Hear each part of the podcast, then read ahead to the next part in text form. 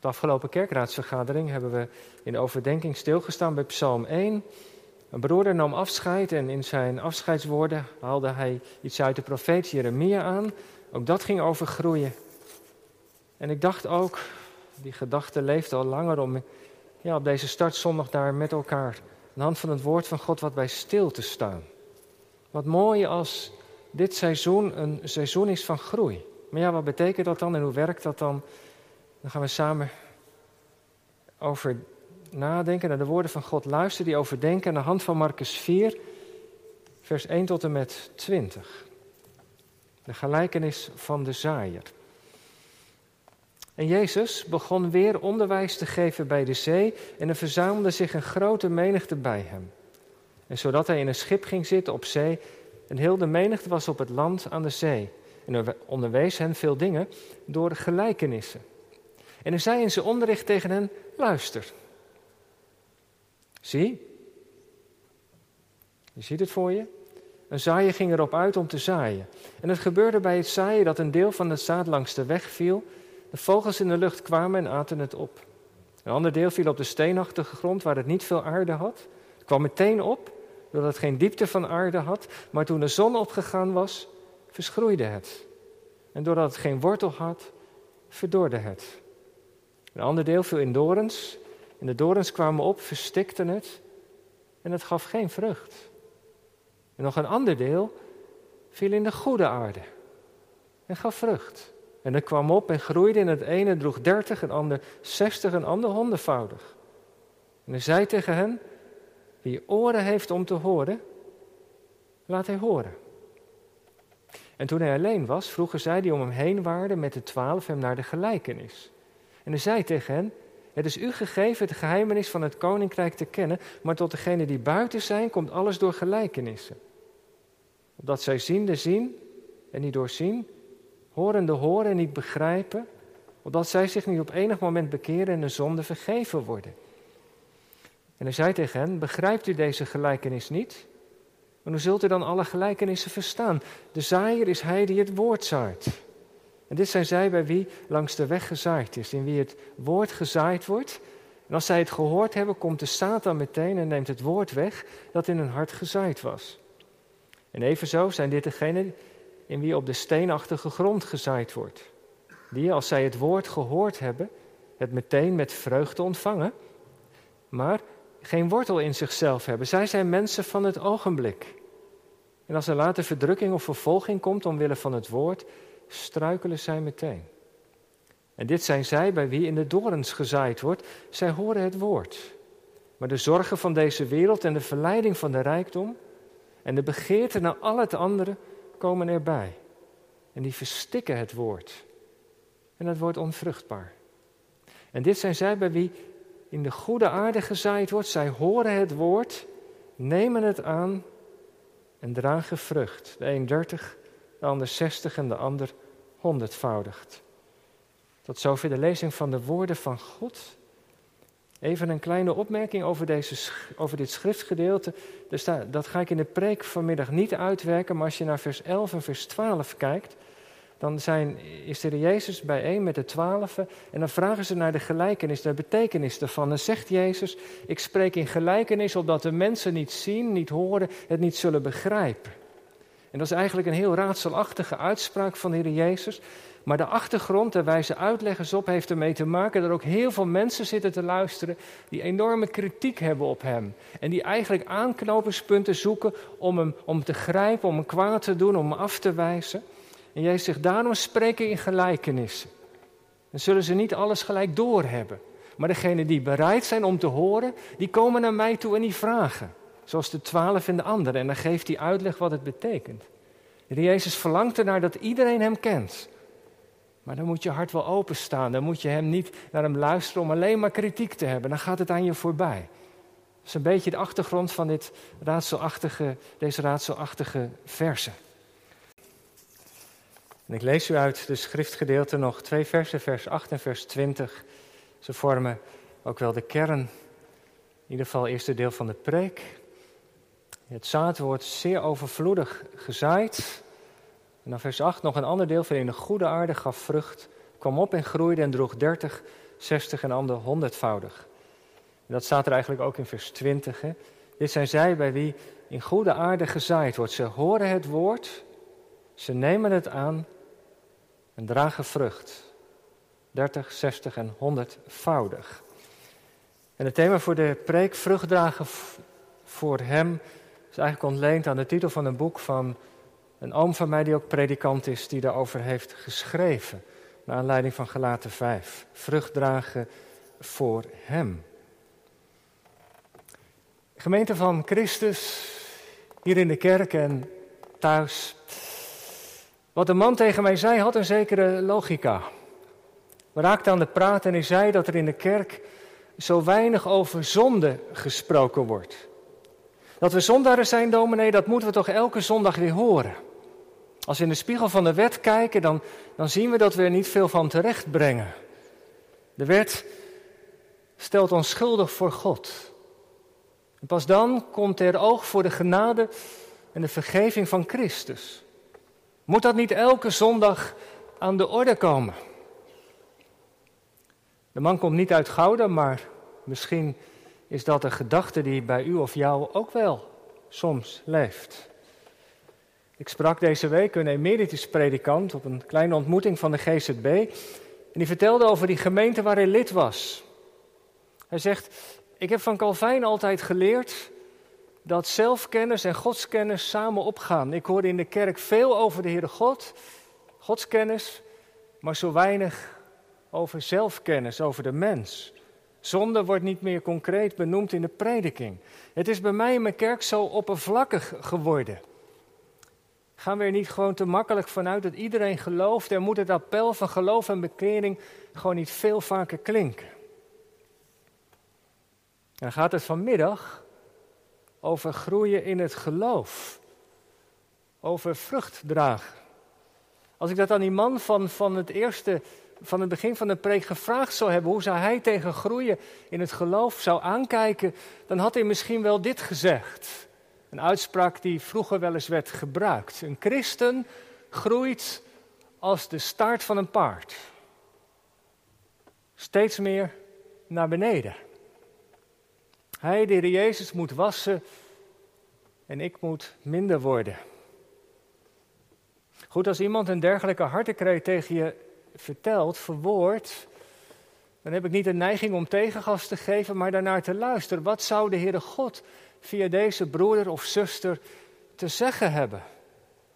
Want het is zeker zo dat als in de prediking, in het onderwijs, in de gemeente de zonde niet concreet benoemd wordt, of als we er maar gemakkelijk van uitgaan dat iedereen zomaar gelooft, dan doen we natuurlijk geen recht aan de Bijbel.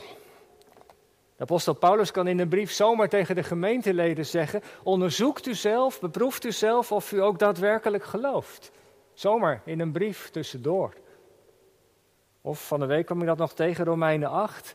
Zegt hij tegen de broeders en zussen: U bent niet in het vlees, maar in de geest. Tenminste, als de geest van God in u, in jou woont. Die vanzelfsprekendheid is een gevaar. Dat zie ik ook wel. Maar toch wil ik bij de opmerking van de broeder aan het begin twee kanttekeningen maken. En de eerste is deze. Als je elke week in de kerk moet horen dat je een zondaar bent en genade nodig hebt, wat natuurlijk waar is, heeft het ook een risico in zich. Namelijk dat je elke zondag weer van vooraf aan moet beginnen. Dat wat in de week een beetje aan geloof, bekering is ontkiemd, dat wordt als het ware weer afgemaaid en je moet elke zondag weer opnieuw beginnen dat is het stramien, soms ook in bepaalde reformatorische kerken. En dat lijkt me ook te weinig. De Bijbel spreekt ook over opwassen in de genade, groeien in het geloof. Dat mag ook een plek krijgen. En de tweede, zonde en genade zijn inderdaad twee kernwoorden in het evangelie. Maar het hart van de vergeving, en nou citeer ik mijn oom uit die andere kerk, het hart van het evangelie is niet de verlossing, maar de vernieuwing van ons leven. Het draait in het evangelie niet om de verlossing, maar om de vernieuwing van ons leven. Dat als de Heer Jezus ons redt, verlost, dan doet hij dat met een bepaald doel. Natuurlijk. Dat we Hem zullen liefhebben, Hem zullen dienen, Hem zullen gehoorzamen en alles wat erbij komt kijken. Daar loopt het verlossingswerk van Christus als het goed is op uit. Dat mijn leven niet langer meer draait om mijzelf, mijn eigen belangen en vergeer, verlangens en begeerten, maar tot eer van God om Christus cirkelen. Ja, dat is een leven tot zegen.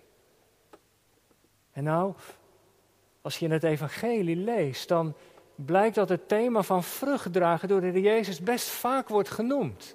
Het bekende hoofdstuk Johannes 15, maar ook in alle evangeliën spreekt hij daar met de mensen over. En het is eigenlijk ook wel te begrijpen, denk ik. En waarom dat voor hem zo belangrijk is, dat de gelovigen hem ook, de Heere God kenden en ook in dat geloof, in de verbondenheid met Christus, ook zullen groeien. Want kijk nou eens met het perspectief van de Heere God naar ons leven. Stel nu dat we tien jaar, twintig jaar, misschien wel veertig jaar in de kerk zitten. En dat er feitelijk in ons leven nog niets veranderd zou zijn.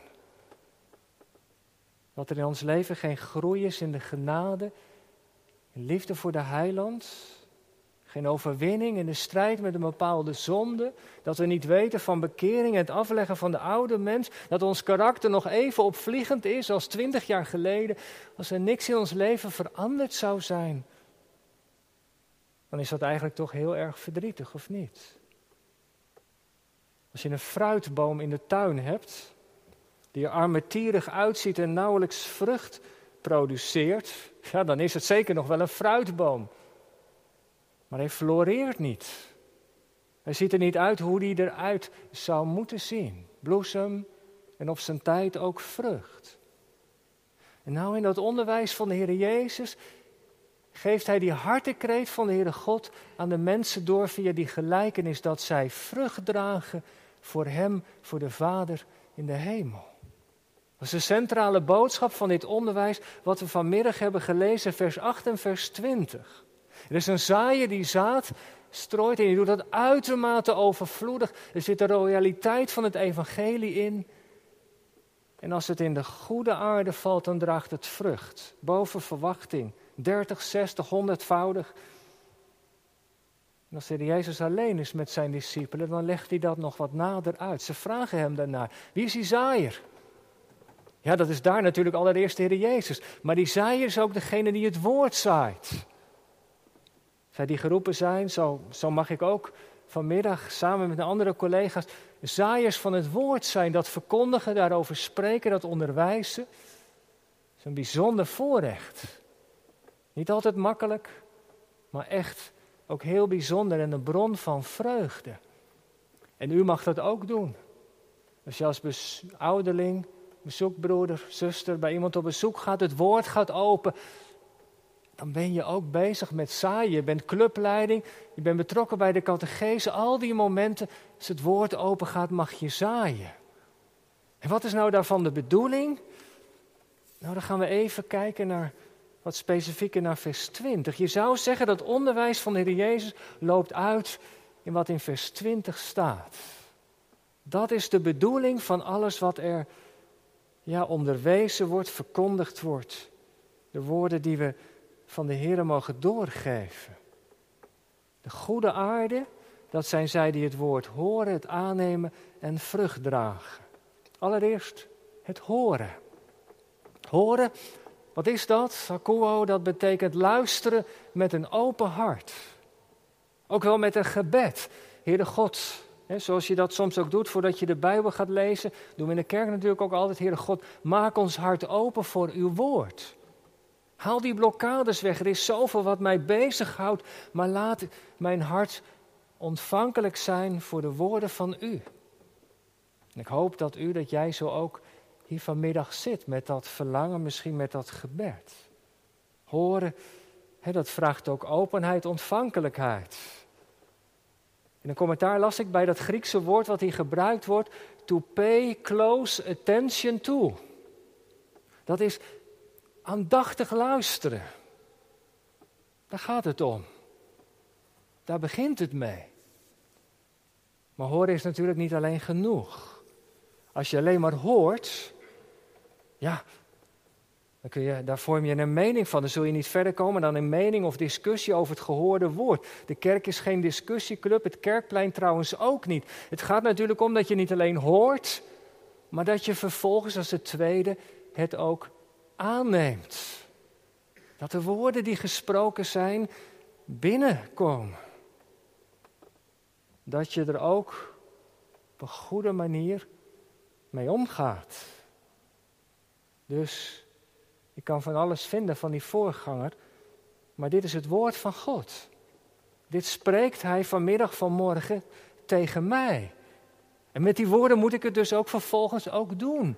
Die woorden van God moeten ook, tijd krijgen om te landen in ons leven. Als je, dat merk je zelf natuurlijk ook wel. Als je de Bijbel leest en je bent gehaast, dan gaan heel veel aan je voorbij. Dan gaat het het ene oor binnen, het andere oor uit. Maar soms is het ook goed om even daarbij stil te staan. Ruminaren. Het overdenken, het herkauwen. Wat heb ik nou eigenlijk gelezen? En dat nog een keer met andere woorden lezen. Als je een oppervlakkige levensstijl hebt, dan lukt dat natuurlijk niet. Of als je van tevoren weet, ja, nou ja, wat die dominee gaat zeggen of wat, wat op die bijbelkring leider naar voren brengt, dat weet ik allemaal al wel. Ik heb zo vaak op bijbelstudies meegemaakt, dit gedeelte is zo overbekend. Ja, maar juist net die middag kan God misschien wel heel speciaal via dat overbekende woord iets tegen je zeggen. En het is belangrijk dat we daar open voor staan. Het horen met een gebed in ons hart, het ook ter harte nemen, niet als een woord van mensen, maar als een woord van de Heere zelf. En dan een dragen vrucht. Dat vind ik wel mooi. Daar kun je eigenlijk helemaal niet zoveel aan doen. Vrucht is een vrucht. Preken, Bijbelstudie, die geven informatie, maar het gaat uiteindelijk om transformatie. Om verandering van ons leven, dat we voor de Heer vrucht gaan dragen. Horen, het aanvaarden. En dan als gevolg, als vrucht, dan zullen we vrucht dragen. Het horen en aanvaarden, daar zijn we zelf actief bij betrokken. Daar speelt onze wil ook een belangrijke rol. Maar om vrucht te dragen kun je niks doen. Dat is iets wat Gods geest uitwerkt. Daar zorgt God voor. Je zou kunnen zeggen, als wij bezig zijn met het woord en als het woord van God voor ons beslissend mag zijn, dan zullen we vrucht dragen.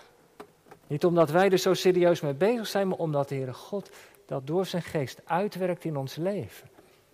En die vrucht is boven verwachting. 30, 60, 100voudig. Het is verrassend veel. Wonderlijk eigenlijk. Overvloedig. Dat is de realiteit van de genade van God. En waar moeten bij vrucht dan aan denken? Nou, in ieder geval aan het volgende. Ik noem drie dingen. We zouden natuurlijk kunnen denken, dat ligt ook wel een beetje voor de hand. De titel van, van de preek, Vruchtdragen voor Hem, gaat erover. We zouden kunnen denken aan gelaten 5, vers 22. Wat apostel Paulus schrijft, de vrucht van de geest is, niet van onszelf, maar van de geest.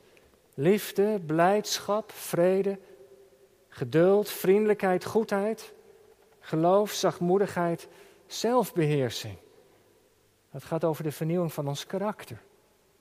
Of, anders gezegd, dat we meer op de Heer Jezus gaan lijken. Want in Hem is de volheid van al die eigenschappen zichtbaar. Dat we meer op de Heer Jezus gaan lijken, als dat de vrucht is van het Woord en de Geest, dan is dat tot blijdschap van de Vader. Betekent ook dat we onze oude mens afleggen. En al die dingen die, die afbreken en niet opbouwen. Dat we het daar met elkaar over hebben. Die patronen die niet goed zijn, dat we ons daarvan bekeren, dat hoort er ook bij. Dat we ermee breken. En gelukkig hoeven we dat niet met eigen wilskracht te doen. Maar altijd met een beroep op Gods geest. Kom mij te hulp. En dan snel te geest. Om ons daarbij te helpen. Vrucht van de geest zou je aan kunnen denken als eerste. En het tweede bij vrucht zou je ook aan heiliging kunnen denken of toewijding. Paulus schrijft in Romeinen 6 dit. Hij zegt, ik citeer even, maar thans, vrijgemaakt van de zonde en in dienst van God gekomen, hebt gij tot vrucht uw heiliging. Heiliging staat voor de apostel Paulus dat dankzij de redding van Christus je nu voor Hem gaat leven. Dat je Hem gaat dienen. Dat je voor de koning van de kerk, voor Christus je heiland, beschikbaar bent. Ook dat is een vrucht die in je leven kan opbloeien. Als de roep voor het ambt, voor een bepaalde taak naar je toe komt, dat je daar binnen mee omgaat en Heer, ja, dit is misschien wel iets wat u van mij vraagt. Of bij je studie, bij de keuzes, wat wilt u dat ik doe? Dat is ook de vrucht van heiliging en toewijding. Laat mij op die werkplek, te midden van zoveel niet-gelovige collega's, tot zegen zijn wilt u door mij heen. De liefde, de geur, de wijsheid van Christus verspreiden. Kunt je voorstellen dat de Heere God daar ook blij mee zal zijn? Of je kan ook aan het winnen van mensen voor de Jezus denken, dat is een missionaire vrucht. Dat de Heer zo in je leven het verlangen sterk maakt om het evangelie met anderen te delen. Je hebt mensen die dat zo sterk hebben, waar ze ook zijn, of ze zitten in de bus naast iemand, of ze wandelen met iemand, maar dat verlangen om iets te delen van wie Jezus voor je is. Paulus die gebruikt het ook zo in de Romeinenbrief. Hij zegt, ik citeer weer even, ik stel er prijs op broeders dat ge weet ik heb dikwijls het voornemen gehad om bij u te komen, maar ik ben verhinderd, maar ik hoop en bid onder u enige vrucht te hebben. Evenals onder andere heidenen. En dan denkt Paulus, hij wil anderen bereiken met het evangelie. Dat, dat is een vrucht. Zo kun je ook vrucht dragen. Door een aanstekelijk leven. Door het over Christus te hebben, het verlangen om iets te delen. Nou ja, zo, het zijn maar drie dingen, maar zo kom je in de schrift zoveel tegen.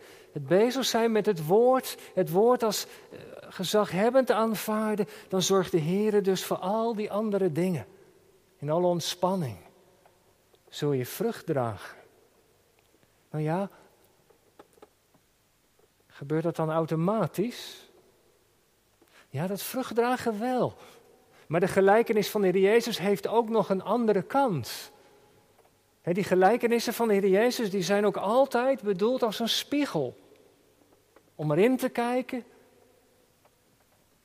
en ernaar te luisteren.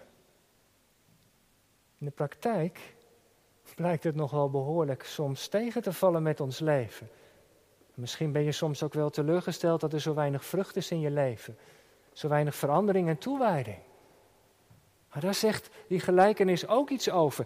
De Heer Jezus houdt ook een spiegel voor. En er zitten twee dingen in, denk ik, die confronterend zijn. En het eerste is dit. Hij zegt helemaal niets over het zaad. Over degene die het zaad strooit. En dat trof me. En ik eigenlijk best wel opvallend. Het is de laatste jaren. En de crisis die er is in de kerk, kerkverlating, secularisatie, is zoveel gesproken over de prediking. Zijn conferenties over gehouden, boeken geschreven, cursussen gegeven hoe je geloofwaardig kunt preken, hoe het eigen tijds kan zijn, hoe je de tijd moet duiden, hoe je het woord zo kan brengen dat de mensen het kunnen begrijpen. En dat is allemaal belangrijk. Daar proberen we als dominees ons voordeel mee te doen. Maar daar gaat de Jezus helemaal niet op in in deze gelijkenis. Hij zegt, daar zit helemaal niet het probleem. Het probleem zit in de grond. Daar worden niet zoveel conferenties over gehouden, over wij als hoorders. En daar focust die gelijkenis op. Het zaad, dat wordt in overvloed gezaaid. En dat heeft iets heel moois. Je ziet die royaliteit, zoals ik zei, op allerlei plekken wordt het zaad verspreid. Maar het probleem, zegt Jezus, zit in de grond. Als het valt langs de weg, steenachtige grond, of te midden van de dorens, dan kan het niet ontkiemen, dan kan het geen vrucht dragen.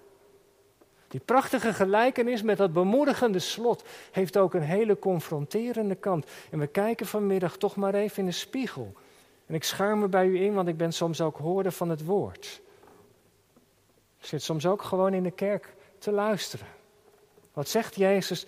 Er is zaad, vers 4, dat op de weg valt. Nou ja, dan moet je voor je zien dat in dat, in dat akker, in het akkerland, daar, door al die akkers liepen van die platgetreden paadjes, daar, liep, liep je op van de ene plek naar de andere. En zo'n harde grond, daar kan het zaad natuurlijk niet ontkiemen. Het valt daar. Je ziet het liggen op die platgetreden plaatjes. Maar, maar de grond is te hard, het komt niet binnen. Een platgetreden pad. Ja, helemaal hard. Als we dat nou eens even toepassen. Doordat we steeds maar lopen of druk zijn. Met allerlei dingen. Agenda, ons hoofd zit zo vol. De woorden van de Heer Jezus, je hoort ze wel. Maar ze gaan ook zo makkelijk bij je voorbij. Een platgetreden pad. Je weet het allemaal al lang. Hoe vaak heb je het evangelie wel niet gehoord? Zul je deze morgen, deze middag iets nieuws horen? We lopen de kerk in. We spreken over wat er ontbrak, wat je miste. Of misschien wat je aansprak kan ook, maar dan ga je verder. Het zaad is gestrooid, maar het blijft zomaar liggen. De reformator Luther zei eens: We kunnen niet verhinderen dat de vogels om ons hoofd vliegen, maar we kunnen wel ervoor oppassen dat ze op ons hoofd een nest bouwen en de zaadjes wegpikken. Satan is bezig om het zaad te roven. Wees er alert op, zegt Jezus. Bied weerstand. Koester datgene wat je ontvangt. De weg. En dan is er de rotsachtige bodem. Er zit rotsen onder, klein laagje grond. Het zaad wordt gestrooid, maar het krijgt geen kans om echt wortel te schieten. En Jezus gebruikt dat beeld voor ons als hoorders als we enthousiast zijn over wat we horen. Maar daar blijft het bij. Het komt niet dieper. Waarom niet? Nou, misschien hier wel op. Als het puntje bij paaltje komt, dat we dat pijl van het evangelie naast ons neerleggen.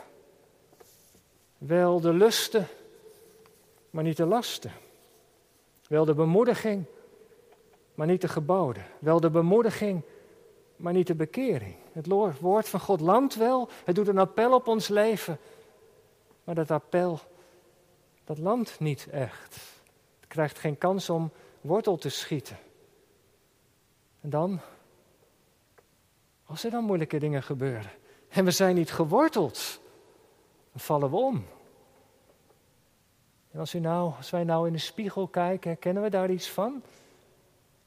Als we dat nou betrekken op het afgelopen seizoen, terugkijkend, alles wat we ontvangen hebben vanuit de woorden van God, hoe heeft dat in ons leven gewerkt en uit kunnen werken? En wat verwachten we van het nieuwe seizoen? Is dat meer van hetzelfde of het derde? Het zaad dat tussen de dorens valt. Het woord blijft zonder vrucht, het wordt verstikt. Er zijn andere planten die bloeien, andere struiken. En Jezus maakt het concreet. Hij zegt: Het zaad kan krachteloos blijven door de zorg voor het bestaan. Omdat je zo druk bent met eten, drinken, met gewone dingen van elke dag. Die ons zo bezighouden. En waar natuurlijk ook helemaal niks mis mee is. Als het maar niet ons overheerst. Daar zit het kritische, denk ik. De dingen kunnen zo beslag op je nemen dat de woorden van God worden weggedrukt. En Jezus vraagt aan ons, hoe is dat nou bij jou of bij u? Krijgt dat woord ook die plek om te ontkiemen? Of merk je dat de kerkgang versloft, dat het gebed schraler wordt, dat het woord minder open gaat? Ja, dan zit je in de gevarenzone. Dat er andere stemmen zijn die je meer gaan beheersen. Dat er andere dingen zijn die leuker en aantrekkelijker zijn. Terwijl, terwijl het evangelie, terwijl de Heer Jezus die parel is met grote waarde, die schat in de akker, onze begeerte kunnen dat allemaal over, overwoekeren. Onze verlangens kunnen het woord van God verstikken. Dan lopen we overal achteraan. En dan is er geen groei. Weet wat zou het nou mooi zijn? Als in dit nieuwe seizoen wat we samen zijn begonnen, gebeurt waarover vers 20 spreekt. Als dat het verlangen is, als we daar samen met elkaar over spreken, als dat ons gebed is, dat we die woorden ook zullen horen als het woord van de Heer. Als de woorden van God. En dat is ook zodanig zullen aanvaarden. Want weet u, dat woord, dat zaad, dat wordt gestrooid. Aan wie moeten we denken? Dat is toch aan de persoon van de Heer Jezus. Hij zelf die korrel. Het zaad dat gezaaid wordt in de akker. Hij is die tarwekorrel die moest sterven. En zo in die weg kon de korrel vrucht dragen. Hij is gezaaid in de aarde. Hij is gestorven. Je zag er niks meer van terug. Dat is zijn weg aan het kruis. Daar hij verzoening deed voor onze zonden. En iedereen dacht dat het voorbij was. Het zaad is gestorven. Maar toen bleek op de paasmorgen het tegendeel. Jezus is opgestaan en die graankorrel is tot leven gekomen. De zonde die heeft hij er niet gedaan, achtergelaten in het graf. En er ontstond nieuw leven. En de geest werd uitgestort. En het evangelie ging de wereld door. De Heilige Geest die, die plantte de zaadjes in heel veel harten van mensen. En zo is het gegaan. En zo gaat het nog steeds op de dag van vandaag. Het zaad wordt gestrooid. De geest brengt het tot in ons hart. Ook vanmiddag wordt dat zaad gezaaid. En weet u wat ik zo ontroerend vind? Dat beeld. Elke keer als de woorden van onze heiland tot ons komen, zei iemand, dan werpt hij zichzelf in onze armen. Want hij is het zaad bij uitstek. Is het brood dat leven geeft in de verkondiging. De woorden die we horen, werpt de Heer Jezus zichzelf in onze armen. En hij verlangt ernaar dat we Hem omhelzen. Dat Hij in ons leven die plek krijgt die Hem toekomt. Laat mij in uw en jouw leven werken, zegt Hij vanmiddag. Laat dat zo een seizoen zijn waarin ik mijn woorden aan jullie kwijt kan. Dan zorg ik ervoor dat het seizoen is waarin we samen als gemeente persoonlijk ook vrucht zullen dragen. In de diepte Minder van onszelf. En ook in de hoogte en de breedte. Meer van Hem. Mag het zo zijn. En daar wil ik met u om bidden. Laten we samen bidden. Wij zeggen u heel hartelijk dank voor de rust van deze middag. En dat het evangelie, Heer Jezus, waarmee u zich in onze armen werpt, elke keer gestrooid mag worden. Ruim en overvloedig komt u naar ons toe. We hebben niet een boek met letters alleen, maar u als de levende Heer. U komt ons leven binnen. En u kijkt ons aan. Mag ik ook vandaag, in dit nieuwe seizoen, jullie heiland zijn? En misschien is er weerstand in ons leven. Herkennen we de platgetreden paden? De rotsachtige bodem van ons hart, de distels die groeien. Of misschien is er ook wel verlangen. Heer, wij bidden dat de woorden van u door uw geest zijn werk zullen doen. En help ons ook, als er dingen zijn om de distels weg te halen of dat waarvan we ons moeten bekeren, om dat ook te doen. En wilt u in ons leven het het verlangen wakkeren. Dat ons leven een leven is van vruchtdrager voor de Vader. En mag het zo zijn. Dat ruimte komt voor het uw woord. Ruimte komt voor uzelf. Dat is ons gebed. En zo bidden wij. Laat ons in u blijven, Heer Jezus. Verbind ons door het geloof steeds meer met u. Voor het eerst of opnieuw, maar ook blijven groeien en bloeien. Dat vragen wij u, Vader, in Jezus' naam. Amen.